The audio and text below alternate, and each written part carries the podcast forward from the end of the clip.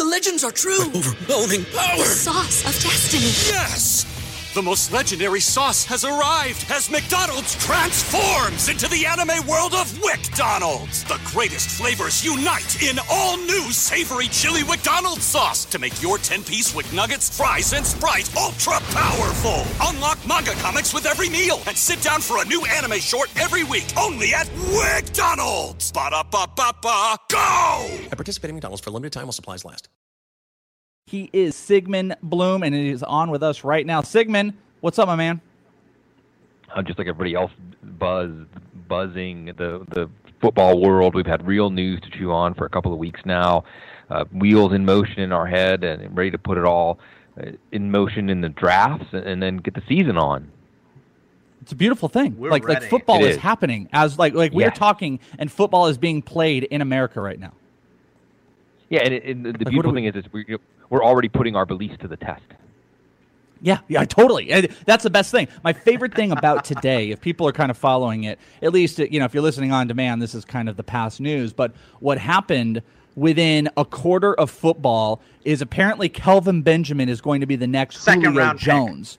Second round Yeah. pick, Kelvin Benjamin. So, so obviously the, the big debate here, Sigmund, is Odell Beckham Jr. or Kelvin Benjamin this year. Right, right, right. Well, and that's I suppose a bit of a, a byproduct of you know this a Wednesday night game in the preseason. Uh, but I do think it's it does highlight that the lasting image that we all had of Kelvin Benjamin this offseason was 270 pound Kelvin Benjamin and conditioning issues and, and so on. Uh, but he's still the number one receiver for this team, and even though it hasn't always been pretty, he's put up wide receiver two numbers in his rookie year and in his third year. And last year he was coming in off of an ACL tear. So this should be the best Kelvin Benjamin that we've seen to this point. And without Ted Ginn there, there should be some extra targets for him. So uh, he's hovering around the sixth round and, and looks like a, a decent value right now before tonight. It's beautiful. It's a beautiful thing. So, footballguys.com and, and uh, the Audible podcast, two mainstays in the fantasy football world. Anything that we need to make sure that our listeners and the FNTSY listeners uh, know to be on the lookout for over at Football Guys or the Audible podcast? What do you got going on? Absolutely. Uh, what people need to know about at Football Guys right now is through the end of this week, you can enter our giveaway, footballguys.com slash giveaway. And we're giving Okay. away Ooh. hundred. This is good. We're giving away hundreds of our DFS books and app free apps and, and subscriptions. But first prize, grand prize, is uh, Okay. and you get in a league with 11 football guy staffers. And if you can win that league, I think it's a best ball league. If you can win that league, you'll get $10,000. You'll get a spot on our staff next year. You'll get to come to our staff retreat, and you'll get a spot. Like this is the smallest part of it. You'll get a spot on the couch with me. Uh, You get to appear on my show. So uh, I think that's a really excellent prize. And you know, there's hundreds of other prizes. But footballguys.com/slash giveaway. If you're already a subscriber, you can still enter. Uh, we're excited about it, and we're excited to see how the grand prize winner does against us. Do you So, take bribes? Uh, yeah, I was about to say, can Yeah, right. hosts on the Fantasy Sports Radio Network possibly enter Ab- that? Absolutely, absolutely. Everybody can enter. So footballguys.com slash giveaway, and it's going to be fun. I can't wait to see how the league goes. Also, there's uh, I think ten spots where you compete against David Dodd, the the massive brain of football guys, and if you beat him, you get a hundred bucks. So This is pretty badass. All right, footballguys.com. Go check out the Audible podcast. Sigmund bringing the heat. I love it. Let's all go do that contest. We'll get uh, the ITL Nation to back that up and go sign up. Let's uh, let's have some in some fashion ITL invade footballguys.com. That is an incredibly incredibly cool prize. But how about we talk about some football, Sigmund? Sound good? I Yeah. know you've been doing a Yeah. little bit of that lately. All right. All right. Yeah, well, we and- talked and- about it. Yeah, go ahead. go ahead. No, no. Oh, I was say, yeah, you you had the mention of uh, the the shape of Kelvin Benjamin, which is just like a Sure. perfect transition to one of the first things I wanted to talk about. this is already a thing, I guess, but today, uh, as we're talking about Kelvin Benjamin news popping up, this one I thought was pretty interesting, and I'm really excited to hear your take. Bob Con- Condotta, let's say, Yeah. uh, he is a uh, he covers the Seattle Seahawks for the Seattle Times. Puts out a tweet that says Lacy working solely with the backup units during team drills. Rawls appears the clear number one right now.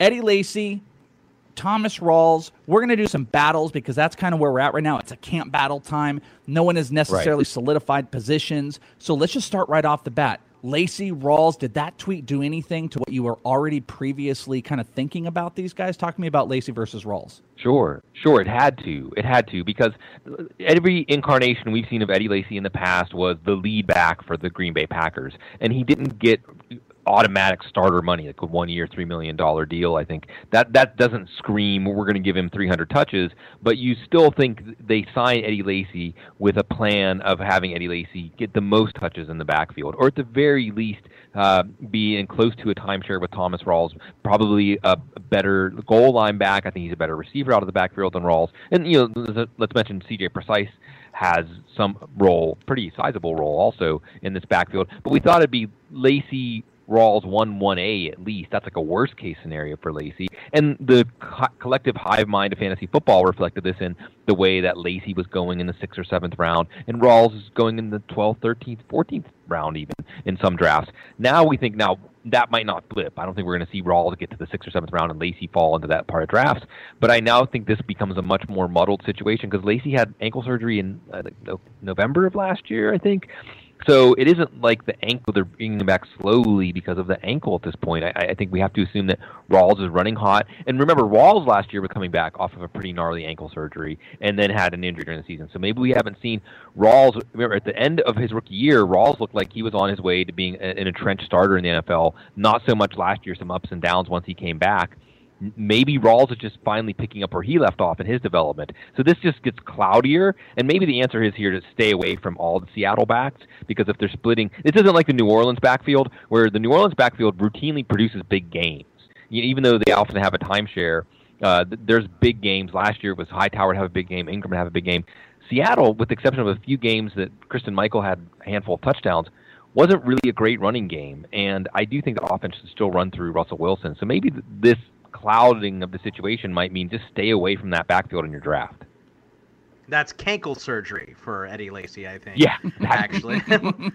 what about what about in Cincinnati, Sigmund? We got Joe Mixon going off at 39, right. Gio Bernard going off at 134, and Jeremy Hill going off at 129.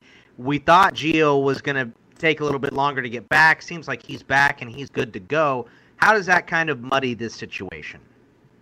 Oh, it definitely does. And I think before Bernard was ready to go at the beginning of training camp, uh, there was some talk that he might even miss a few games into the season. And this the script, the idea would be that Joe Mixon would share with Jeremy Hill, basically blow Jeremy Hill away, and in general blow away the, the, the Bengals and show them that he needs to be a 20 to 25 touch back, or you know he can do everything. I mean, he's he's a back who compares favorably to say Matt Forte, where he can receive out of the backfield, he can pass block, he can break tackles, he can elude players, he can break long runs, he can do all of those things.